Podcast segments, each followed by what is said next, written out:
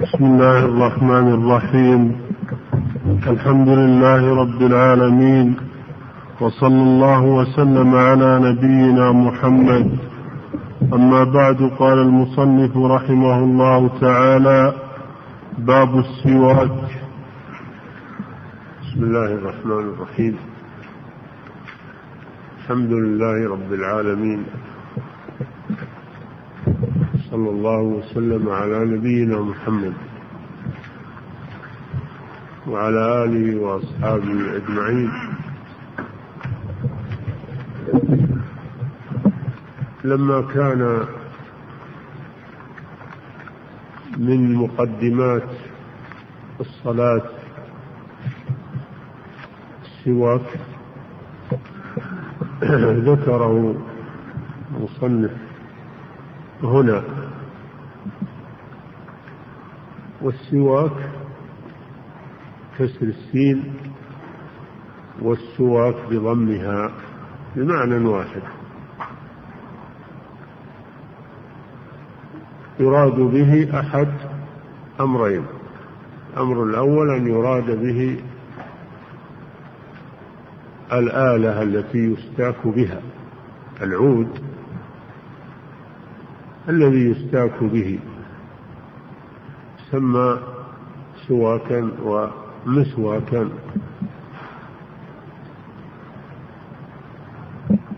والأمر الثاني أن يراد به الفعل فعل التسوك فهو مصدر.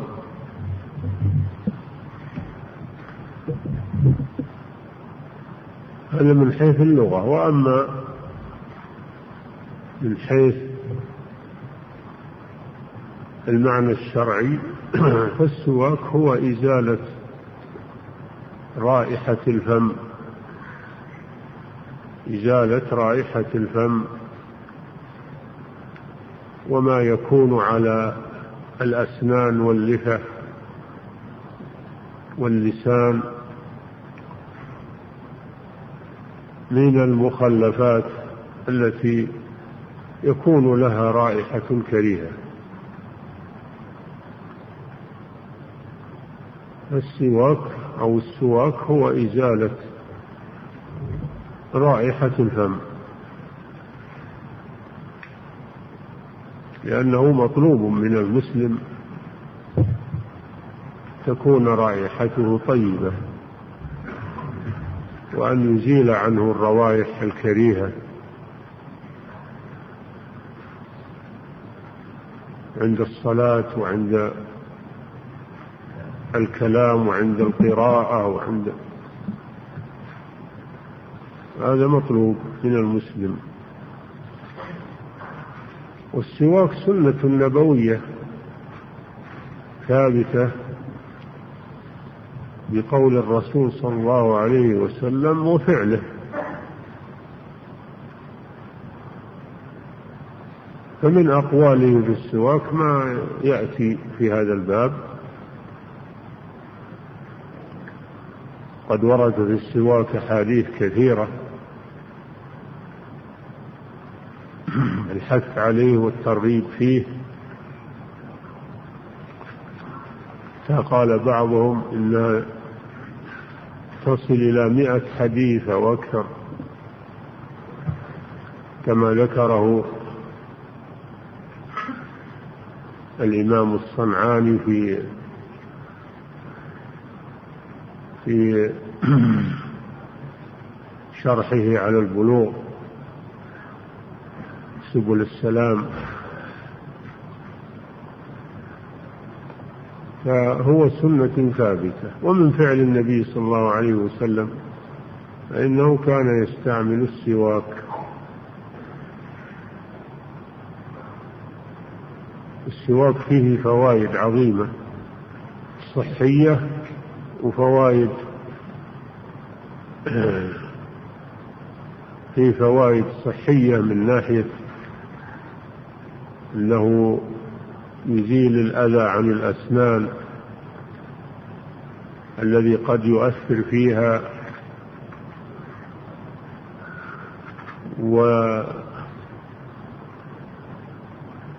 يسهل التنفس حتى قالوا إنه يساعد على تهضيم الطعام. هذه فوائد صحية وفوائد تعبدية لأنه عبادة.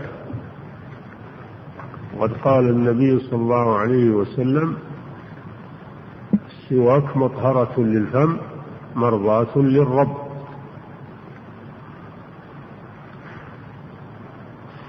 فينبغي للمسلم أن يحرص على استعمال السواك في ويتأكد توكد استعماله في مواضع منها إذا قام من النوم كما يأتي لأنه يتغير رائحة الفم بالنوم ومنها إذا أراد الوضوء ومنها إذا أراد الصلاة ومنها إذا أراد قراءة القرآن.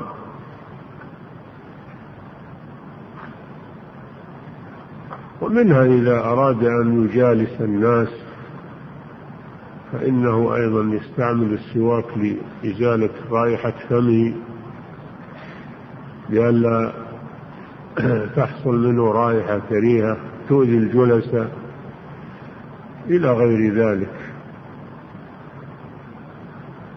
نعم.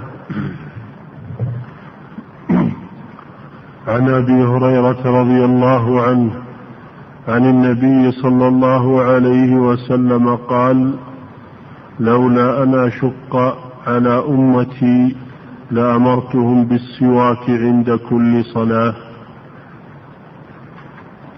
هذا الحديث الأول.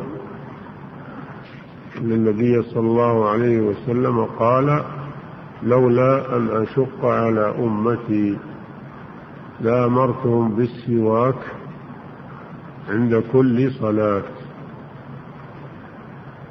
لولا حرف امتناع لوجود. امتناع لوجود. امتنع صلى الله عليه وسلم من الأمر بالسواك لوجود المشقة. لوجود المشقة في كثرته. لولا أن أشق على أمتي. المشقة تعب. المراد بها التعب.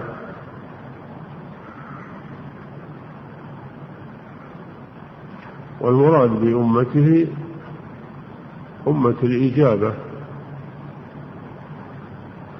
من المسلمين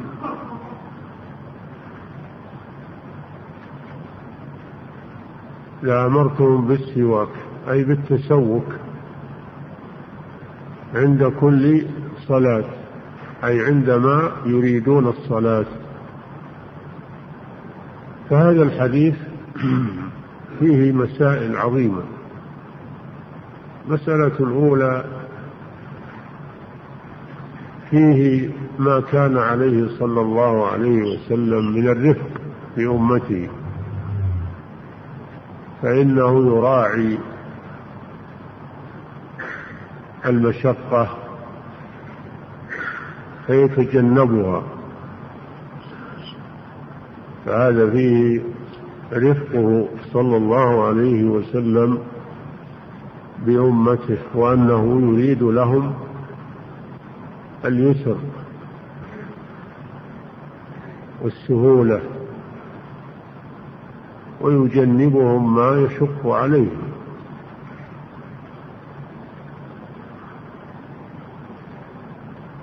وفيه المسألة الوصولية المشقة تجلب التيسير. المشقة تجلب التيسير.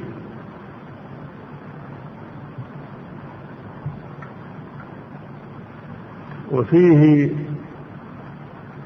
أن أن الأمر يقتضي الوجوب.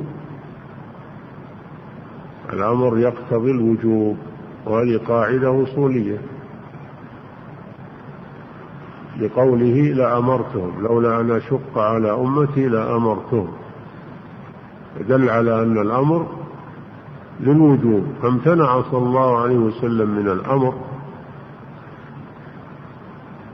الذي فيه إلزام ووجوب إلى السنة والاستحباب الذي فيه سهولة. فهو لم يأمر به لكنه شرعه لأمته من باب الاستحباب لا من باب الوجوب. فقوله لولا أن أشق على أمتي لأمرتهم هذا دليل على استحبابه صلى الله عليه وسلم أنه يحب هذا الشيء لأمته. فدل على استحباب السواك.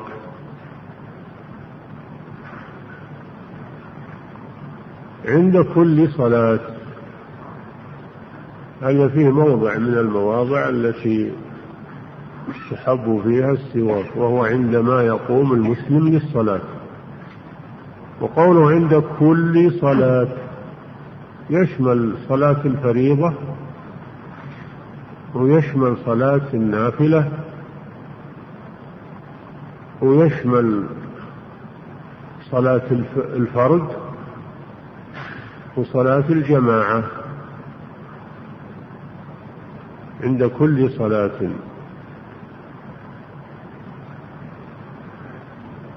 والحكمة في استعمال السواك عند الصلاة ليطيب رائحة فمه لقراءة القرآن وحضور الملائكة الكرام لأن الملائكة تحضر عند تلاوة القرآن.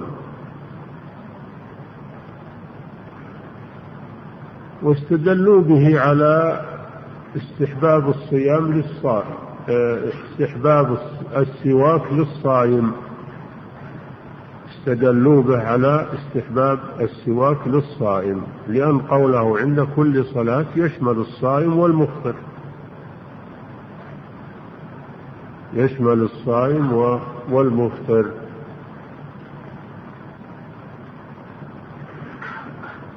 فهذا ما يستفاد من أو بعض ما يستفاد من هذا الحديث. نعم.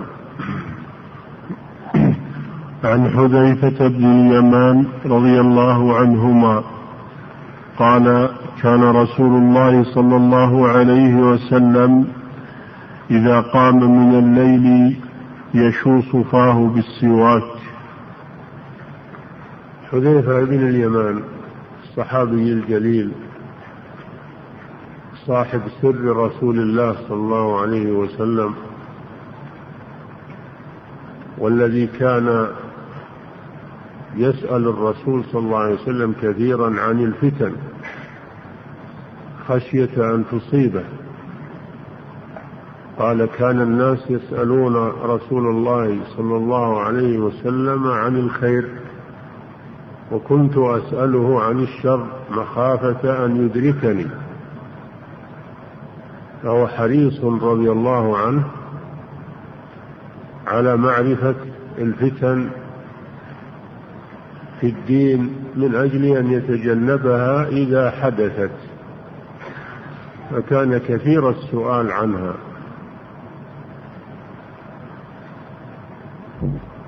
وهو وأبوه صحابيان حذيفة صحابي وأبوه اليمان. صحابي واسمه حسين. اليمان اسمه حسين. وقد قتل في وقعة أحد. قتله المسلمون خطأ يظنونه من الكفار. يعني اليمان. اليمان الذي هو والد حذيفة قتل في وقعة أحد خطأ رضي الله عنه.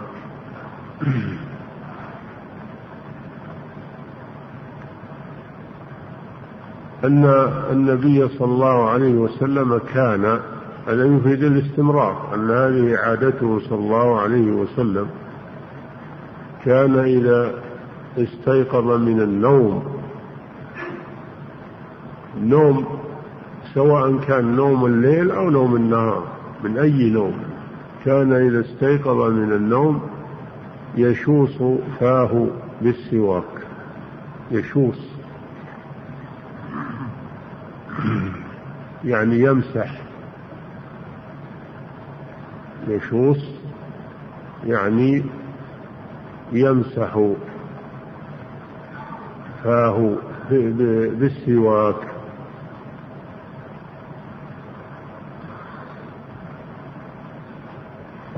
والشوص معناه الغسل فيه معناه الغسل. فمعنى الشوس يعني يزيل رائحة النوم من فمه. بالسواك أي بالاستياك أو بالمسواك الذي هو الآلة.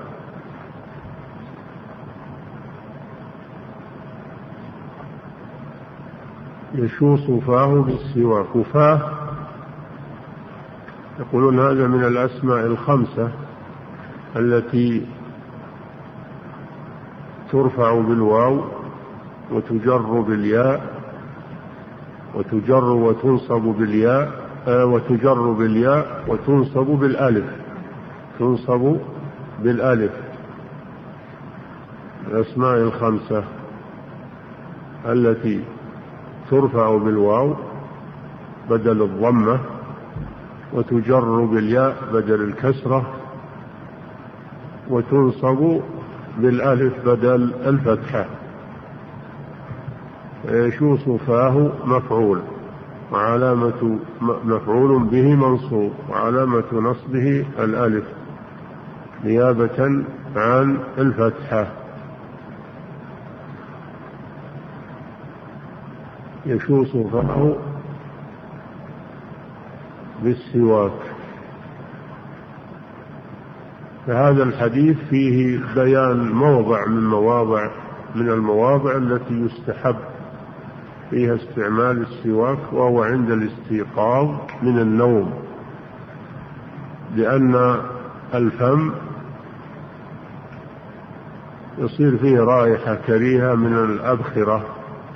التي تصاعد من المعدة وقت النوم. فكان صلى الله عليه وسلم يبادر حينما يستيقظ يبادر بإزالة رائحة آه، فمه من أثر النوم بالسواك. فيستحب للمسلم أن يفعل ذلك أنه إذا استيقظ من نومه يستاك سواء كان يريد أن يصلي أو أو لا يريد سواء كان يريد الصلاة أو لا يريد الصلاة هذا من السنن. نعم.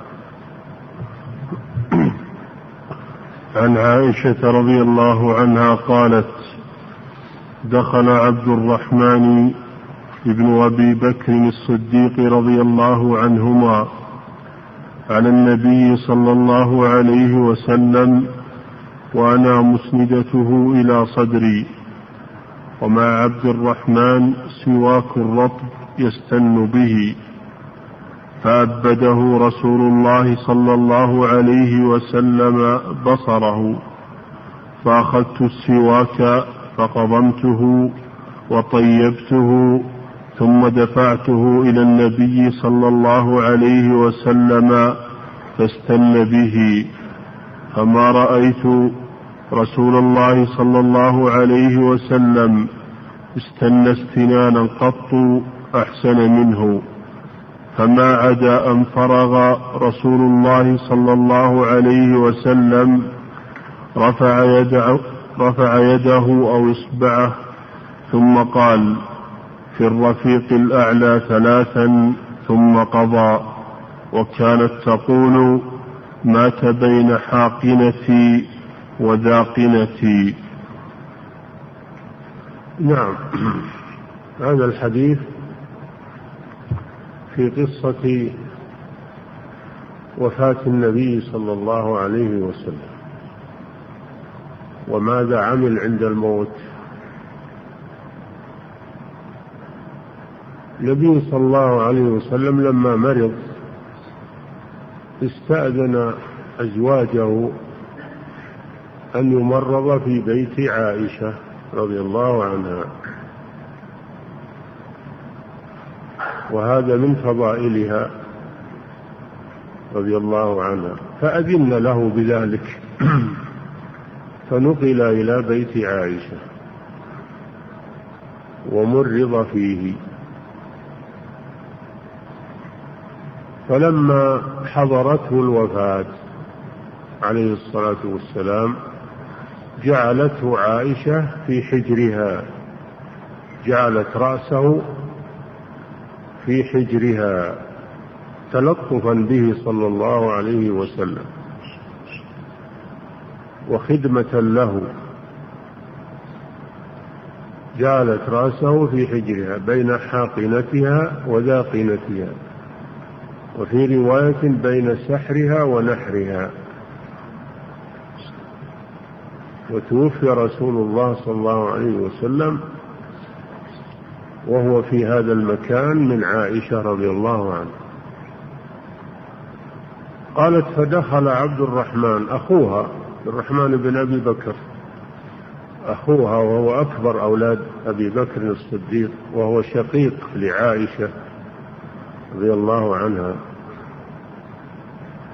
ومع عبد الرحمن سواك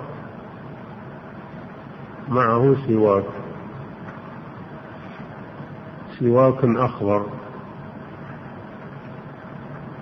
فجعل رسول الله صلى الله عليه وسلم يبده يبده بنظره يعني ينظر إليه ويطيل النظر إليه.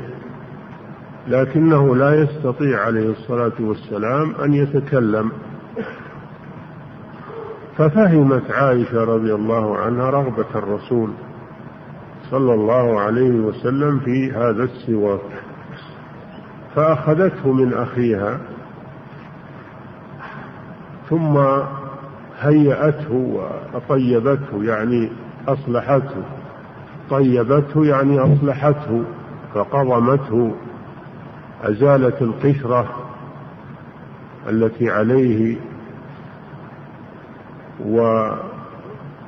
وهيأته للاستعمال. وأعطته لرسول الله صلى الله عليه وسلم فاستاك به عليه الصلاة والسلام. ثم رفع أصبعه فقال في الرفيق الأعلى. في الرفيق اللهم في الرفيق الأعلى. اللهم في الرفيق الأعلى. ثلاث مرات ثم قضى عليه الصلاة والسلام. يعني خرجت روحه. والرفيق الأعلى هم الذين ذكرهم الله في قوله ومن يطع الله والرسول فأولئك مع الذين أنعم الله عليهم من النبيين والصديقين والشهداء والصالحين وحسن أولئك رفيقا. هؤلاء هم الرفيق الأعلى. طلب من ربه أن يجعله مع الرفيق الأعلى. ثم قضى عليه الصلاة والسلام. فهذا الحديث فيه فوائد عظيمة. فائدة الأولى فيه فضيلة عظيمة لعائشة رضي الله عنها. حيث إن الرسول صلى الله عليه وسلم مرض في بيتها وتوفي ورأسه في حجرها وأنها قامت بخدمته في هذه الحال وفهمت ما يريد فهيأت له المسواك ودفعته إليه. فاستعمله صلى الله عليه وسلم. هذه كلها من فضائل عائشة رضي الله عنها. وفيه مشروعية السواك. وفيه مشروعية السواك واستحباب السواك. حيث إن النبي صلى الله عليه وسلم في آخر حياته استعمله وطلبه دل على فضيلة السواك. وفيه جواز استعمال المسواك الرطب. استعمال المسواك الرطب لا يتعين أن يكون المسواك يابسا بل ولو كان رطبا. لأنه يحصل به ما يحصل بالعود اليابس.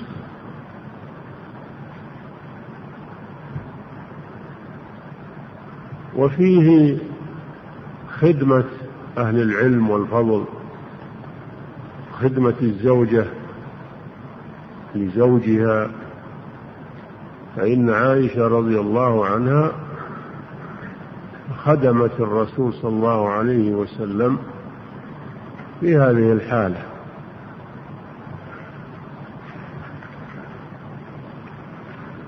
وفيه أن الرسول صلى الله عليه وسلم بشر. يجري عليه ما يجري على البشر. فيموت يمرض. مرض صلى الله عليه وسلم كما يمرض الناس. ومات كما يموت بنو آدم. قال سبحانه وما محمد إلا رسول قد خلت من قبله الرسل أفإن مات أو قتل انقلبتم على أعقابكم؟ وقال سبحانه إنك ميت وإنهم ميتون وإنكم يوم القيامة عند ربكم تختصمون. قال سبحانه وما جعلنا لبشر من قبلك الخلد. أفإن مت فهم الخالدون. كل نفس ذائقة الموت. ففيه أن الرسول صلى الله عليه وسلم مرض أصابه المرض وأصابته سكرات الموت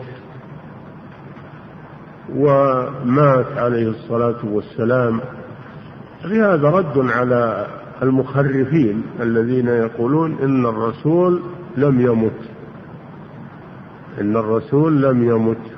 أنه لا يزال حيا وأنه يأتي إلى الناس يحضر مجالس الصوفية ويحضر في احتفال المولد المبتدع. هذا كله من الأكاذيب والخرافات. الرسول صلى الله عليه وسلم توفي كغيره من من البشر. وانتقل إلى الرفيق الأعلى. وترك الدنيا عليه الصلاة والسلام. هذه مسألة عظيمة في العقيدة. وأن الرسول صلى الله عليه وسلم كغيره بلغ الرسالة وأدى الأمانة. وترك فينا كتاب الله وسنة رسوله صلى الله عليه وسلم. ولما أكمل الله به الدين وأتم به النعمة توفاه الله عز وجل. اليوم أكملت لكم دينكم وأتممت عليكم نعمتي. ورضيت لكم الإسلام دينا. وما عاش صلى الله عليه وسلم بعد نزول هذه الآية إلا بضعة وثمانون يوما. توفي عليه الصلاة والسلام.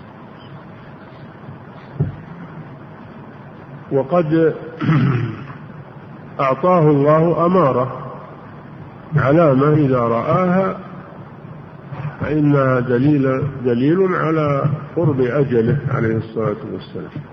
أنزل الله عليه قوله تعالى بسم الله الرحمن الرحيم إذا جاء نصر الله والفتح ورأيت الناس يدخلون في دين الله أفواجا فسبح بحمد ربك واستغفره إنه كان توابا.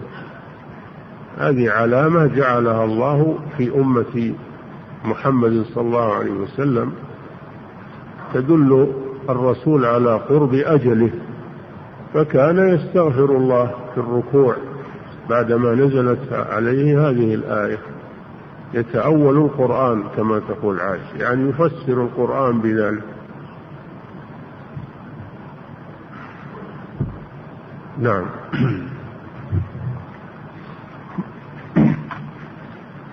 وفي لفظ فرأيته ينظر إليه وعرفت أنه يحب السواك. وفيه العمل بالإشارة فيه العمل الحديث العمل بالإشارة. إن الرسول صلى الله عليه وسلم لم يتكلم ولكنه يعطي إشارة إلى ما يريد. ففهمت عائشة رضي الله عنها هذه الإشارة فعملت بها. نعم. وفي لفظ فرأيته ينظر إليه وعرفت أنه يحب السواك فقلت آخذه لك فأشار برأسه النعم. نعم. هذا لفظ البخاري ولمسلم نحوه. نعم هو ما تكلم عليه الصلاة والسلام ولكنه كان ينظر إلى السواك. فلما أطال نظره إليه قالت عائشة آخذه لك؟ فأشار برأسه النعم. فأخذته وهيأته له صلى الله عليه وسلم. ففيه العمل بالإشارة المفهومة إذا فهمت وأنها تقوم مقام تقوم مقام اللفظ. ومنه قوله تعالى قال آيتك ألا تكلم الناس ثلاثة أيام إلا رمزا يعني إشارة. فأوحى إليهم خرج على قوم يعني زكريا عليه السلام. خرج على قومه من المحراب فأوحى إليهم أن سبحوا بكرة وعشية. أشار أوحى إليهم يعني أشار إليهم لأنه امتنع من الكلام من غير خرس. من غير خرس وإنما هذه علامة جعلها الله له. قال رب اجعل لي آية. قال آيتك ألا تكلم الناس ثلاثة أيام إلا رمز. وفي الآية الأخرى ثلاثة أيام سوية يعني ليس بك مرض أو مانع يمنع من الكلام. نعم. عن عن أبي موسى الأشعري رضي الله عنه قال أتيت النبي صلى الله عليه وسلم وهو يستاك بسواك رطب قال وطرف السواك على لسانه وهو يقول أع أع والسواك في فيه كأنه يتهوع. نعم هذا الحديث فيه أيضا التسوق بالعود الرطب وأنه مثل اليابس أنه مثل اليابس. وفيه التسوق على اللسان. التسوق إذا يكون على الأسنان ويكون على اللثة ويكون على اللسان. هذه الثلاثة يمسحها بالمسواك ليزيل ما عليها من مخلفات ومن رائحة كريهة.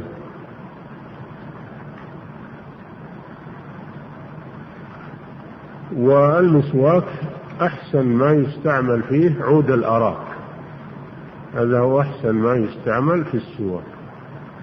ويجوز بغيره من كل ما يحصل به المقصود. يجوز بسائر الأشياء التي يحصل بها المقصود. مثل العرجون عرجون النخلة أو أي عود لين أي عود لين يزيل رائحة الفم يستعمل. حتى قالوا حتى في الخرقة أيضا وبالأصبع. ولكن الأفضل أن يكون بالمسواك. الأفضل أن يكون بالمسواك. وأفضل أنواع المسواك الأراك. لأنه طيب الرائحة ولأنه لين ولأنه يبقى مع مع الاستعمال. لا فيه خواص. نعم.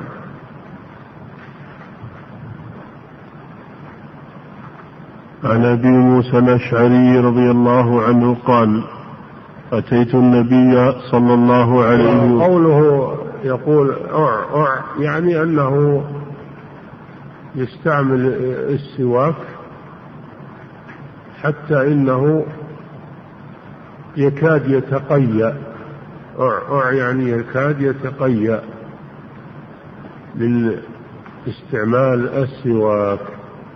فيه المبالغة باستعمال السواك حتى ينظف الفم وتطيب رائحته. نعم. ما يكفي انه إنه يدخل السواك بفمه لا. التسوق صفته أن يستاك عرضا يقبض المسواك بيده اليسرى لأنه من إزالة الأذى واليسرى تستعمل لإزالة الأذى كما سبق. فيقبض المسواك بيده اليسرى ثم يبدأ من الجانب الأيمن من أسنانه ويمره إلى الجانب الأيسر عرضا يستاك عرضا. وأما اللسان فيستاك طولا على طول اللسان. ويبالغ حتى أن الرسول يقول أع أع يعني يعني يدخل إلى إلى أقصى اللسان لأجل إزالة ما عليه من من الرائحة. استاكوا عرضا على على الأسنان وعلى اللثة ويمسك المسواك بيده اليسرى ويبدأ من اليمين إلى اليسار. لأن الرسول صلى الله عليه وسلم كان يعجبه التيامن في تنعله وترجله وطهوره وطهوره. وهذا من الطهور فيبدأ بالماء بأيمن الفم. هذه صفة التسوق. نعم. باب المسح على الخفين. الله سبحانه وتعالى لما ذكر صفة الوضوء لقوله تعالى يا أيها الذين آمنوا إذا قمتم إلى الصلاة فاغسلوا وجوهكم وأيديكم إلى المرافق وامسحوا برؤوسكم وأرجلكم إلى الكعبين. أي واغسلوا واغسلوا أرجلكم إلى الكعبين. فقوله أرجلكم معطوف على على وجوه وجوهكم. اغسلوا إذا قمتم إلى الصلاة فاغسلوا وجوهكم وأيديكم إلى المرافق. معطوف على قوله وأيديكم. وأيديكم. منصوب. وأرجلكم معطوف على وأيديكم. والمعطوف على المنصوب منصوب. فأمر بغسل الرجلين إلى الكعبين. وهذا من فروض الوضوء. إلا إذا كان على الرجلين إذا كان على الرجلين حائل ثابت عليهما من من خف والخف هو ما يصنع من الجلد. يلبس على الرجلين أو ما يقوم مقام الخف من سائر الملبوسات على الرجلين من الجلود وغيرها. ويكون ساترا لمحل الفرض حيث يكون ساترا للكعبين وما تحتهما ويكون ثابتا على الرجل يشق نزعه. الله جل وعلا في هذه الحالة أمر بالمسح على الخفين بدلا عن غسل الرجلين لما في نزعهما من المشقة. وهذا من تيسير الله عز وجل وهذا يسمى رخصة. هذا يسمى من باب الرخصة. والرخصة ما ثبت على خلاف دليل ما ثبت على خلاف دليل لمعارض راجح. ما ثبت على خلاف الدليل لمعارض راجح. الدليل غسل الرجلين هذا الدليل. والمسح على الخفين هذا معارض لكنه راجح. يكون رخصة من باب الرخصة. وغسل الرجلين من باب العزيمة. من باب العزيمة. والله جل وعلا يحب أن تؤتى رخصه كما يكره أن تؤتى معصيته. فلا ينبغي لك أنك تقول بغسل رجليني بخلع. خفافي واغسل رجليني من باب التدين. من باب التدين. هذا تكلف لا ينبغي. العمل بالرخصة هنا أفضل من غسل الرجلين. أفضل من غسل الرجلين تسهيلا على الناس. فغسل المسح على الخفين رخصة ثابتة. أجمع عليه أهل السنة ولم يخالف فيه إلا الرافضة والمبتدعة ولا عبرة بخلافهم. قال الإمام أحمد رحمه الله ليس في نفسي من المسح شيء. فيه أربعون حديثا عن رسول الله صلى الله عليه وسلم. أربعون حديث. متواتر إذن. المسح على الخفين متواتر. ثابت بالسنة المتواترة. وروى المسح على الخفين سبعون صحابيا. روى المسح على الخفين سبعون صحابيا من صحابة رسول الله صلى الله عليه وسلم. فلا ينكر المسح على الخفين إلا مبتدع. ولذلك من العلماء من يذكر المسح على الخفين في كتب العقائد. ردا على المبتدعة. أن المسح على الخفين من مسائل الفقه. مسائل الفقه. لكنهم يذكرونه في العقائد ردا على المبتدعة واستنكارا لما هم عليه من مخالفة السنة. المسح على الخفين رخصة ثابتة. فيها أربعون حديثا.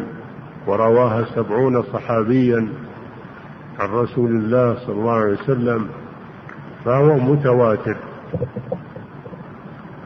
والمسح عليهما أفضل من الغسل من غسل من خلعهما أفضل من خلعهما وغسل الرجلين. لكن يقولون لا لا يسن أن يلبس من أجل أن يمسح. ما يسن أنه يلبس يقول علشان أمسح. وإنما يلبس لأجل حاجته إلى اللبس فإذا أراد أن يتوضأ يمسح. وله شروط المسح على الخفين له شروط يأتي بعضها أو أهمها. المهم أن المسح على الخفين لا ينكره إلا مبتدع. نعم. باب المسح على الخفين.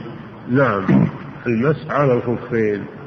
والمسح معناه أن أن يضع أن يضع يديه مبلولتين بالماء على رؤوس أصابع رجليه ويمرهما إلى ساقيه.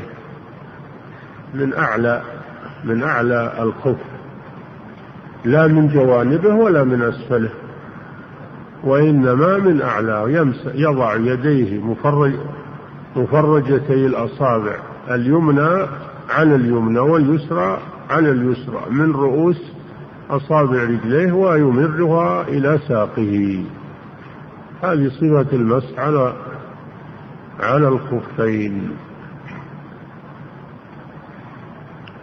نعم.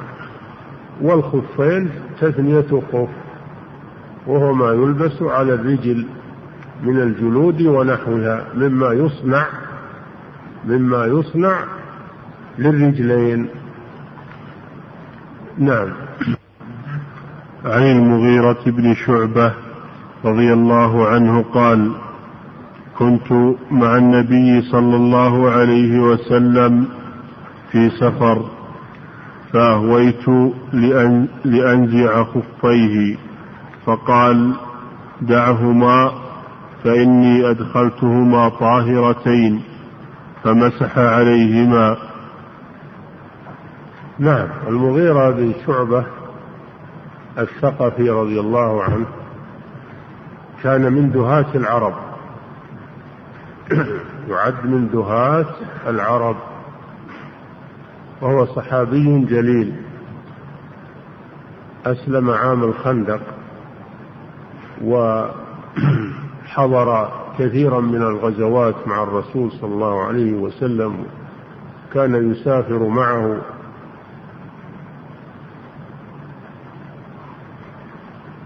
أن الرسول صلى الله عليه وسلم توضأ للصلاة توضأ توضأ. قال المغيرة فأهويت يعني مددت يدي.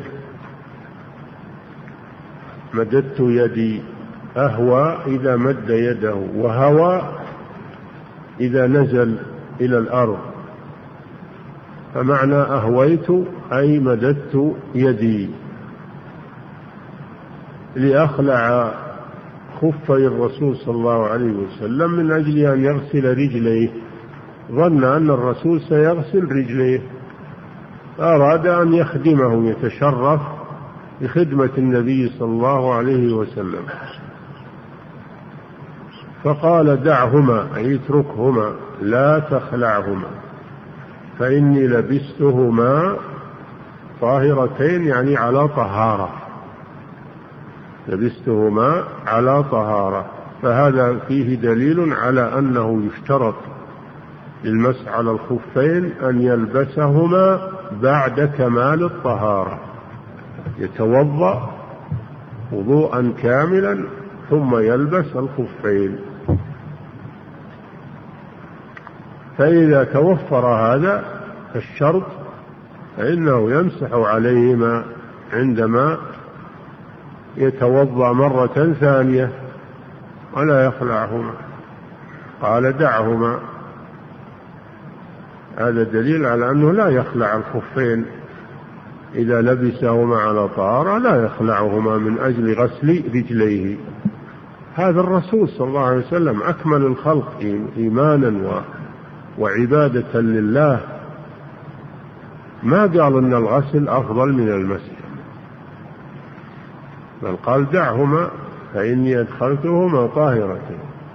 فهذا الحديث فيه دليل فيه مسائل. المسألة الأولى فيه فضيلة للمغيرة بن شعبة رضي الله عنه وهو أنه تشرف بخدمة الرسول صلى الله عليه وسلم وفيه خدمة أهل الفضل وأهل العلم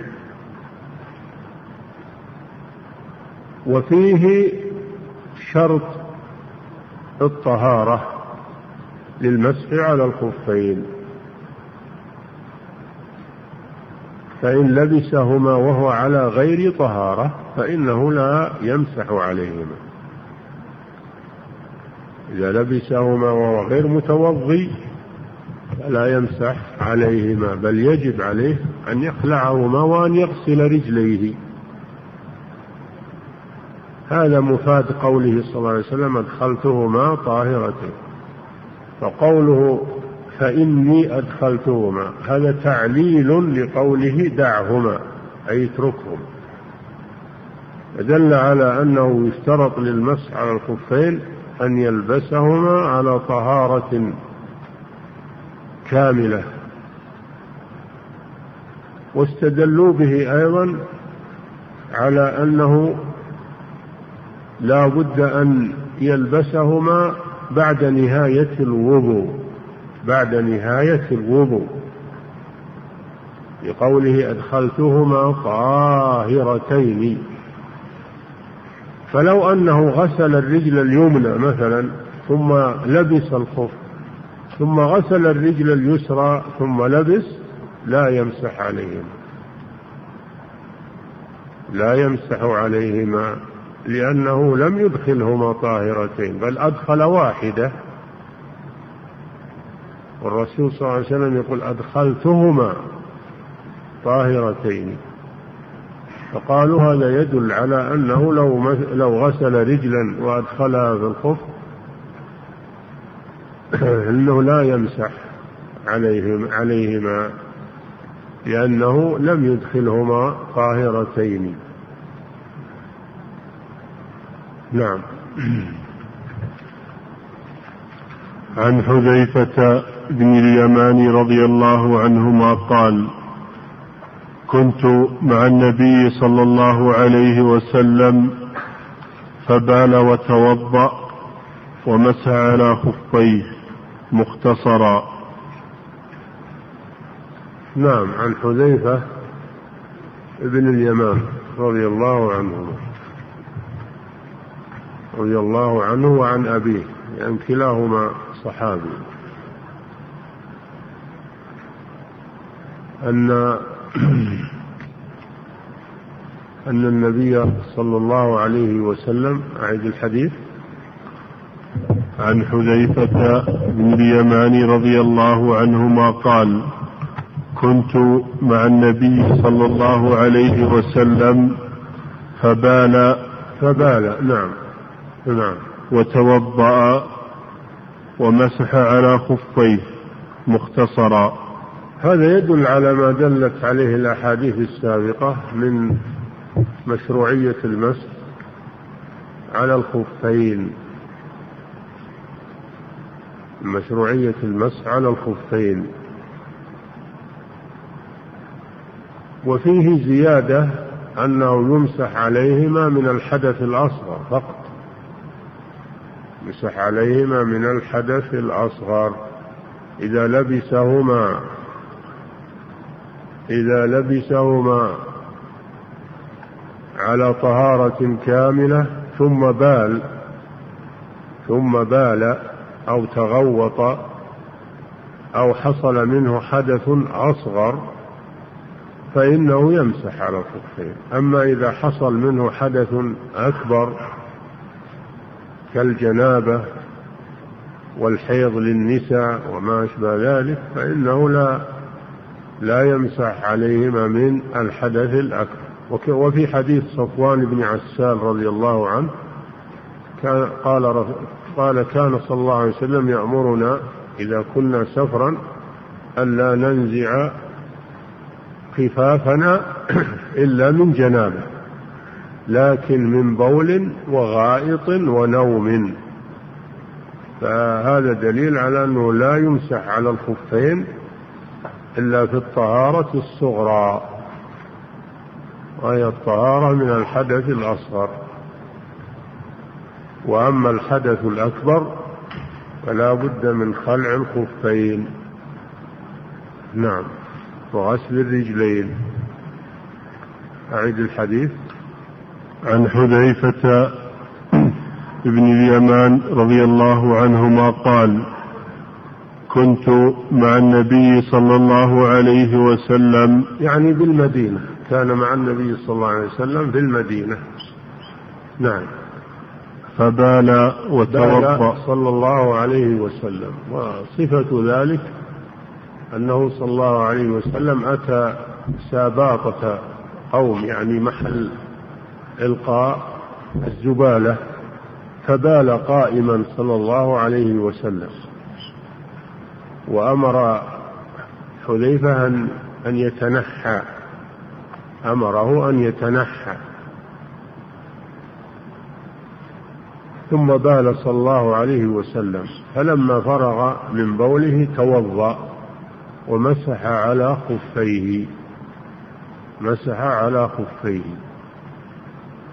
والبول قائما يجوز في أحوال إذا كان مريضا ولا يستطيع الجلوس أو كان المكان الذي يبول فيه وسخا وإذا جلس يتوسخ فلا بأس أن يبول قائما للحاجة أما في غير الحاجة فيبول جالسا. نعم. مختصرا. نعم. مختصر وأنا ذكرت لكم القصة.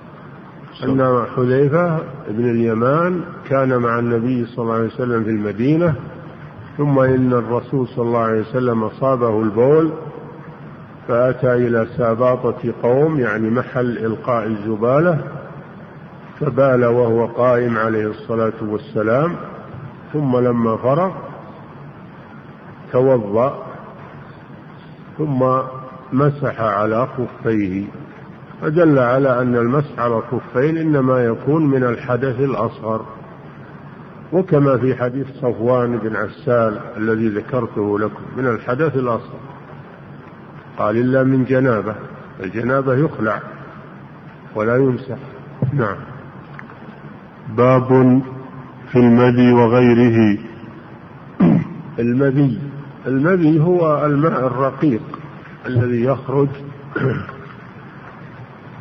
بسبب النظر أو بسبب الملاعبة ملاعبة الزوجة أو بسبب التفكير. ماء رقيق يخرج ما هو ليس من البول وليس من مخرج البول.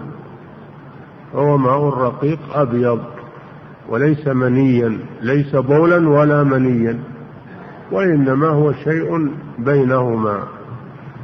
هذا لا يوجب الغسل.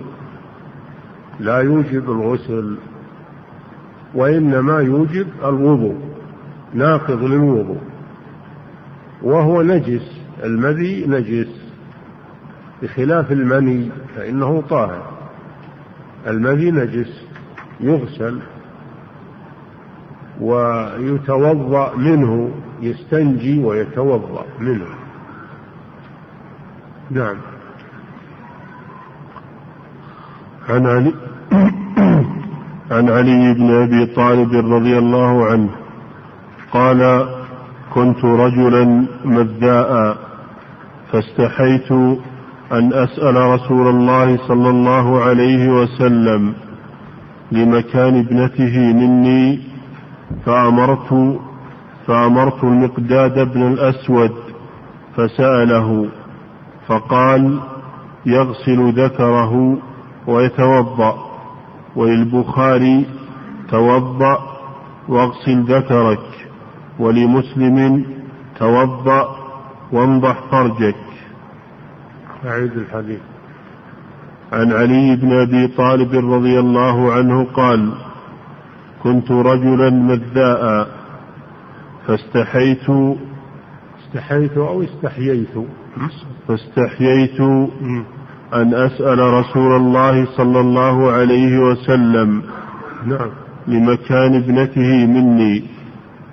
فأمرت المقداد بن الأسود فسأله. فقال يغسل ذكره ويتوضأ. نعم. وللبخاري توضأ واغسل ذكرك ولمسلم توضأ وانضح فرجك. نعم. هذا الحديث برواياته فيه أن المذي لا يوجب الغسل وإنما يوجب الوضوء فهو ناقض من نواقض الوضوء. وقول علي رضي الله عنه كنت رجلا مذاء أي كثير المذي. مذاء هذه مبالغة يعني كثير المذي لأنه شاب وقوي رضي الله عنه. فكان كثير المذي. استحيا أن يسأل الرسول صلى الله عليه وسلم. لأن فاطمة بنت الرسول صلى الله عليه وسلم زوجة علي. استحيا أن يسأله مباشرة. فوكل المقداد بن الأسود الصحابي الجليل وكله أن يسأل له. فقال النبي صلى الله عليه وسلم يغسل ذكره ويتوضأ. يغسل ذكره ويتوضأ. في رواية يغسل ينضح فرجه بالماء. هذا دليل على مسائل. المسألة الأولى فيه أن الحياء لا يمنع من من السؤال أهل العلم عما أشكر. فإما أن يسأل مباشرة وإما أن يوكل. فعلي رضي الله عنه لما استحيا وكل. ولم يسكت ويمنعه الحياء من السؤال لأن هذه عبادة ودين ولا يكفي الإنسان يمنعه الحياء من أن يسأل عن أمور دينه. لكن إذا كان ما يقدر على مواجهة العالم فإنه يوكل من يسأل له. ففيه آه، التوكيل. في السؤال في التوكيل في السؤال وأن الموكل يعمل بقول الوكيل. هذا فيه دليل على قبول خبر الواحد. في دليل على قبول خبر الواحد. عكس ما تقوله المعتزلة وأصحاب البدع من أن خبر الواحد لا يعتمد عليه. فأمرت المقداد بن الأسود أن يسأل رسول الله صلى الله عليه وسلم. فقال يغسل ذكره ويتوضا هذا دليل على أن المذي يوجب الوضوء ولا يوجب الغسل وأنه نجس. وأنه نجس. يغسل المخرج يغسل المخرج من باب الاستنجاء. ويغسل الذكر أيضا يغسل القصبة كلها. وفي رواية يغسل الأنثيين يعني الخصيتين. يغسل الخصيتين والقصبة الذكر والمخرج. ينضحه بالماء. دل على أن المني نجس أيضا. أولا أنه ينقض الوضوء وثانيا أنه نجس يغسل. ولكن نجاسته مخففة. يكفي فيها النضح والرش. فيغسل ما أصابه المذي من بدن أو ثوب بالنضح فقط. فهو نجاسة مخففة. وأما غسله الذكر والأنثيين قالوا هذا لأجل التبريد لأنه يبرد يبرد الذكر والخصيتان فيخف خروج المذي يخف عليه خروج خروج المذي.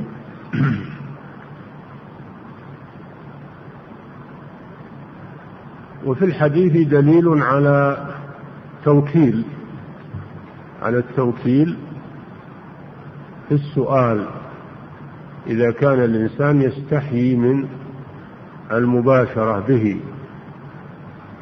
فيوكل من يسأل عنه ويعمل بخبر الوكيل.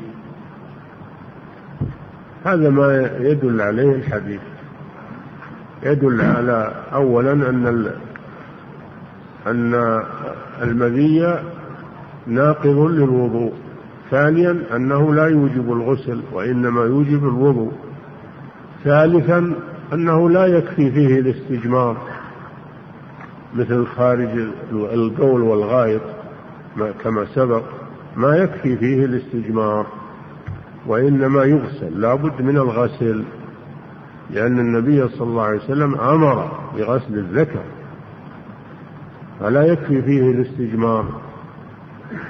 ثالثا فيه أن المذي نجس يغسل ما أصابه.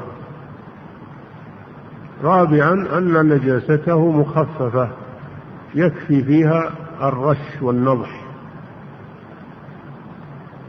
سادسا فيه التوكيل في, السؤال وطلب الفتية.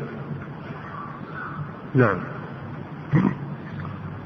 عن عباد بن تميم فضيلة الشيخ هل يجوز استعمال الفرشة والمعجون بدلا من السواك. الجواز يجوز استعمال الفرشة والمعجون لكن ما يكفي عن السواك. ما يكفي عن السواك. السواك سنة. وأما استعمال الفرشة والمعجون هذا من المباح. ولا يكفي عن عن السنة. نعم.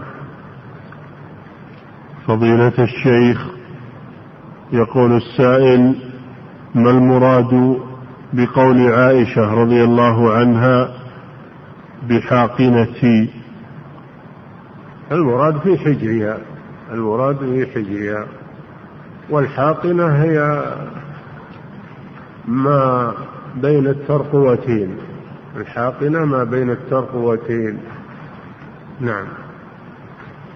وقيل الحاقنة المعدة. قيل الحاقنة المعدة. نعم. والذاقنة الذقن مكان الذقن. نعم. المهم أن الرسول صلى الله عليه وسلم توفي ورأسه في حجرها. نعم. فضيلة فضيلة الشيخ يقول السائل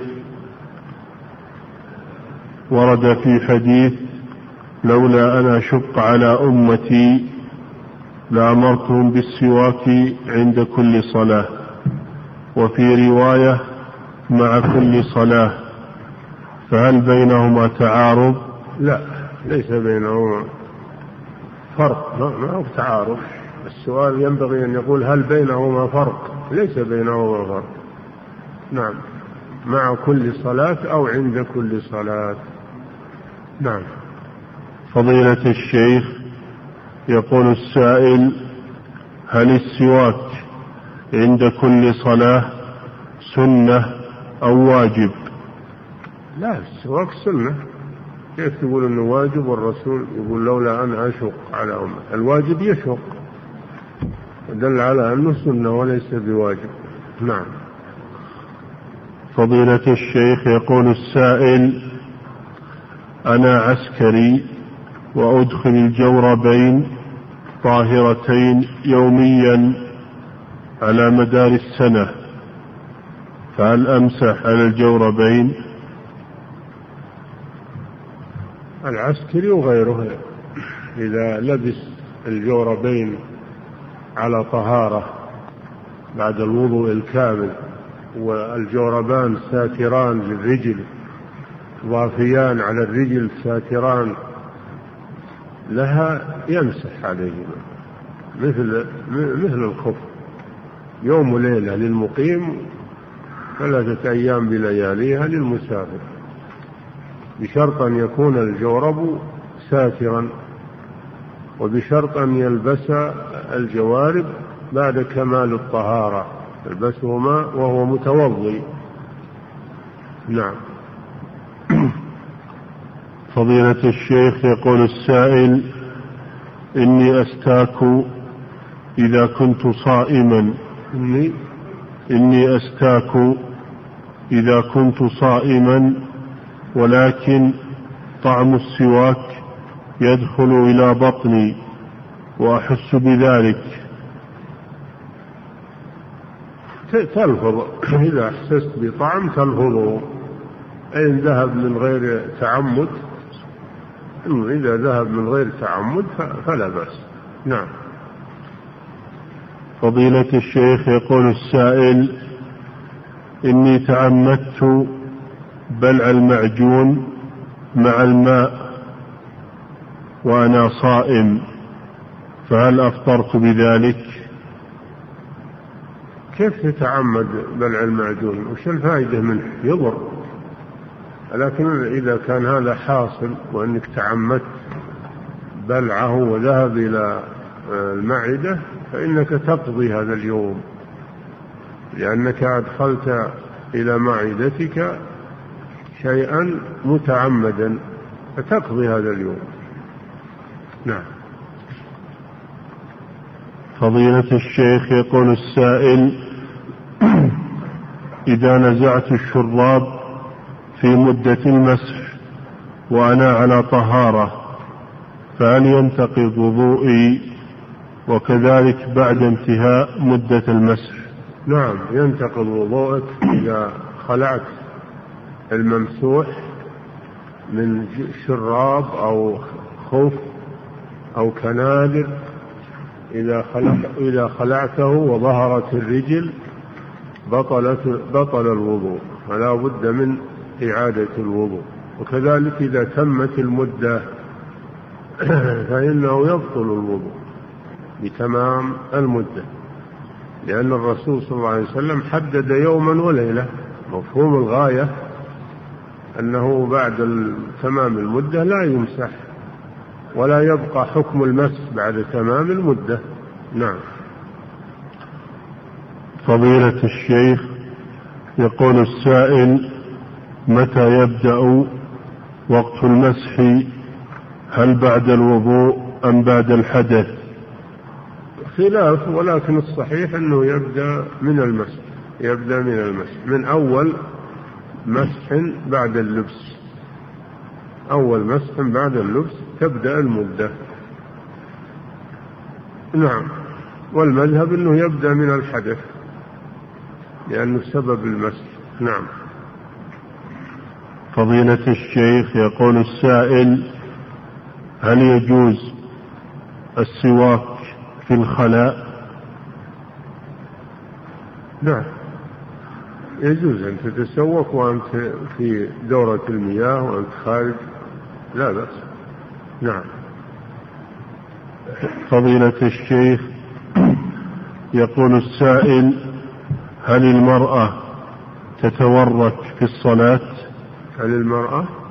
تتورك في الصلاة؟ صحيح أن المرأة كالرجل تعمل ما يعمل الرجل لا فرق بين الرجل والمرأة هذا هو الصحيح. نعم. فضيلة الشيخ يقول السائل إذا قال الإمام في آخر القنوت اللهم صل على نبينا محمد فهل أقول آمين أم أصلي على النبي صلى الله عليه وسلم؟ لا ما يكفي قول آمين. تصلي على النبي صلى الله عليه وسلم لأن هذا أمر الله به. يا أيها الذين آمنوا صلوا عليه وسلموا تسليما. ولم يقل قولوا آمين. نعم فتصلي عليه. نعم. فضيلة الشيخ يقول السائل إن في, إن في بلادنا أكثر أئمة المساجد على المذهب المالكي فهم يقنتون في الركعة الثانية من صلاة الصبح دائما وسرا فهل لي أن أدعو حين يقنت الإمام. المعروف أن القنوت في صلاة الفجر عند الشافعية. هذا هو المعروف. لكن على كل حال إذا قنت الإمام في صلاة الفجر فأنت تتابعه. قوله صلى الله عليه وسلم إنما جعل الإمام ليتم به. تتابعه في القنوت. نعم. فضيلة الشيخ يقول السائل هل يجوز عصر الذكر لإخراج ما تبقى من البول داخله؟ الأولى تركه لكن إذا احتاج إلى هذا إذا احتاج إلى هذا يصير عنده وساوس أنه يخرج من شيء أو فيستبري يستبري أن يعصر الذكر حتى يخرج ما تبقى في القصبة. إذا كان عنده شك أو وسواس لأجل يزيل هذا الوسواس وهذا الوهم. أما إذا كان معافي الله ولا عنده شيء فلا يتكلف هذا الشيء. نعم. فضيلة الشيخ هل هناك فرق بين المذي الكثير والقليل وهل يعفى عن قليله؟ لا فرق إذا خرج. المهم أنه إذا خرج سواء قليلا أو كثيرا الحكم واحد. نعم. فضيلة الشيخ يقول السائل هل يجب على الإنسان كلما أحس كلما أحس بأنه أمدى أن يتأكد ولو كان في الصلاة؟ هل إيش؟ هل يجب على الإنسان كلما أحس بأنه أمدى أن يتأكد ولو كان في الصلاة؟ هذا يأتي في الحديث الذي وقفنا عليه. أنه إذا شك هل حصل منه شيء أو لم يحصل هذا الذي يأتي الدرس القادم إن شاء الله. نعم. فضيلة الشيخ يقول السائل بعض الأحذية تغطي الكعبين فهل يجوز المسح عليهما؟ لا يجوز المسح إلا على ما يستر الرجل. سترا كاملا بحيث ما يظهر شيء من الرجل من الكعبين وما تحت. أما إذا كان النعل له سيور عريضة أو له سيور ويظهر من الرجلين شيء فلا يصح. نعم. فضيلة الشيخ يقول السائل هل رفع اليدين مع التكبير عند السجود من السنة؟ لا. رفع اليدين عند الركوع وعند القيام من الركوع. في ثلاثة مواضع عند تكبيرة الإحرام وعند الركوع وعند الرفع من الركوع. هذا الذي صحت به الأحاديث. في موضع رابع مختلف فيه وهو إذا قام من التشهد الأول. بعض العلماء يرى أنه يرفع يديه أيضا. نعم. أما رفعهما للسجود أو بين السجدتين هذا لا لا دليل عليه. نعم. فضيلة الشيخ يقول السائل هل يجوز للإنسان أن يقول خليلي الله تعالى ما الله ما اتخذ خليل. هذا يجوز لمن اتخذه الله خليلا هو إبراهيم ومحمد عليهما الصلاة والسلام. وغيرهما لم يتخذه الله خليلا فلا يقال هذا. نعم. فضيلة الشيخ يقول السائل إذا دعا الإمام إذا دعا الإمام دعاء القنوت فماذا يقول المأموم؟ عند الثناء والحمد. يقول ما يقوله الإمام يتابع الإمام. يتابع الإمام. نعم. فضيلة الشيخ يقول السائل هل هل ما دون الهر في الخلقة؟ هل ما دون الهرة نعم. في الخلقة طاهر؟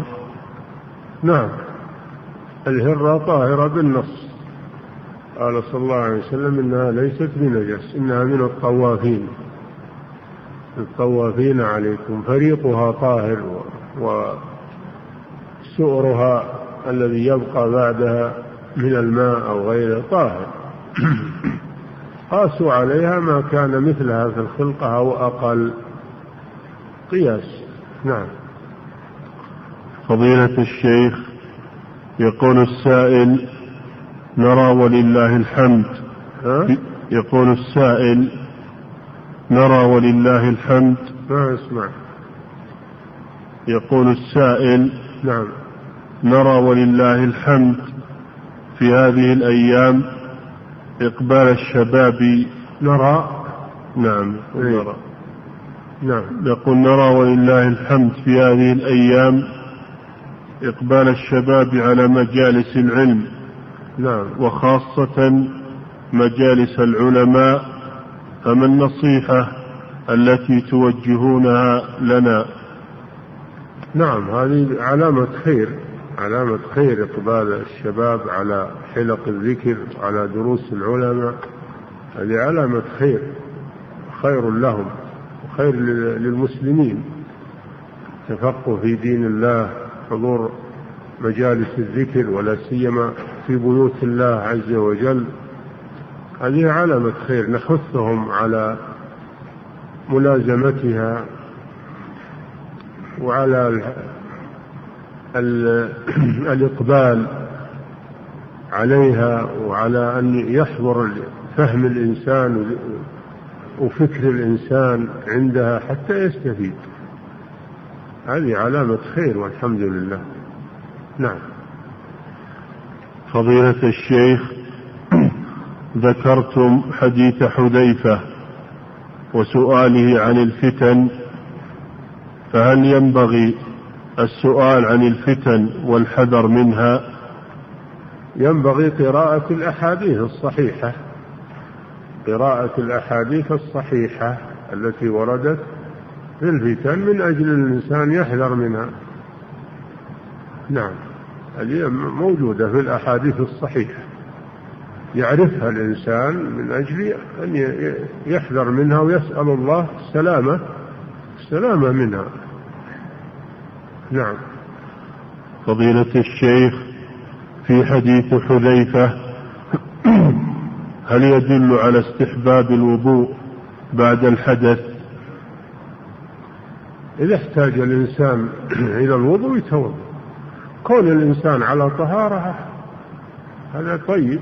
كون الإنسان في أغلب أحواله على طهارة هذا شيء طيب. ولكن إذا أراد أن يصلي فإنه يجب عليه. أو أراد أن يقرأ القرآن عن ظهر قلب يستحب له. وإن أراد أن يقرأ القرآن من المصحف يجب عليه أن يتوضأ. نعم. فضيلة الشيخ يقول السائل ما هو الرحم الذي يجب وصله ويأثم الإنسان بقطعه؟ وهل الأخت من الرضاعة وابن العم وبنت العم منهم؟ القرابة من النسب من جهة الأم ومن جهة الأب القرابة من النسب هؤلاء هم أولو الأرحام. الذين تجب صلتهم. وأبناء الأعمام من الأرحام نعم. أما الرضاع الأخت من الرضاع والأم من الرضاع والأخ من الرضاع فهؤلاء ليسوا قرابة. ليس لهم حقوق القرابة لكن إذا أراد أن يكرمهم من باب المكافأة والإحسان هذا شيء طيب لكن لا يجب عليه ذلك. أما صلة الأرحام فهي واجبة قطيعتهم محرمة. أما صلة الرضاعة هذه لا يجب بها شيء إلا من باب المعروف وحسن الخلق معهم. نعم. فضيلة الشيخ يقول السائل هناك امرأة توفي عنها زوجها وتركها بدون نفقة هي والأولاد. نعم. يقول السائل نعم. هناك امرأة توفي عنها زوجها وتركها هي وأطفالها ليس لهم نفقة. فهي مضطرة للعمل خلال أيام الإحداد فهل يجوز لها أن تخرج في هذه الأيام؟ نعم. إذا احتاجت للعمل تنفق على نفسها وعلى أولادها تخرج في النهار. تخرج في النهار لا في الليل. الليل تبيت في في بيتها ولا تخرج منه. أما في النهار فيجوز لها الخروج للحاجة. طلب الرزق. نعم. فضيلة الشيخ يقول السائل هل يجوز المسح على الشراب المخرق؟ لا. الذي يبدو من الرجل شيء من خلاله أو أو فيه شقوق لا يجوز المسح عليه. لا يجوز المسح عليه لأنه إذا ظهر شيء من الرجل وجب غسله. وإنما تمسح الرجل يمسح الحائل إذا غطى الرجل فإذا ظهر منها شيء فالذي ظهر يجب غسله. نعم. فضيلة الشيخ يقول السائل هل يشترط أن يمسح الرجلين سويا أم يمسح اليمنى ثم اليسرى؟ المسح على أي صفة كان؟ جاي المهم أنه يمسح مسحهما جميعا أو مسح واحدة ثم مسح الأخرى لا معنى من ذلك. نعم. فضيلة الشيخ يقول السائل هل المذي له رائحة؟ ليش يقول هل المذي له رائحة؟ وما لونه؟ وكيف نفرق بينه وبين المني؟ هذا كأنه ما عنده فكر أبد في هذه الأمور. بينهم فروق؟ بينهم فروق؟ المذي ماء رقيق أبيض. خلاف المذي المني فإنه ماء غليظ له رائحة. أما المذي فليس له رائحة. ماء غليظ ماء رقيق أبيض. ويخرج بدون لذة. خلاف المني فإنه يخرج باللذة. بينهما فروق. نعم. انتهت. الله تعالى أعلم وصلى الله وسلم على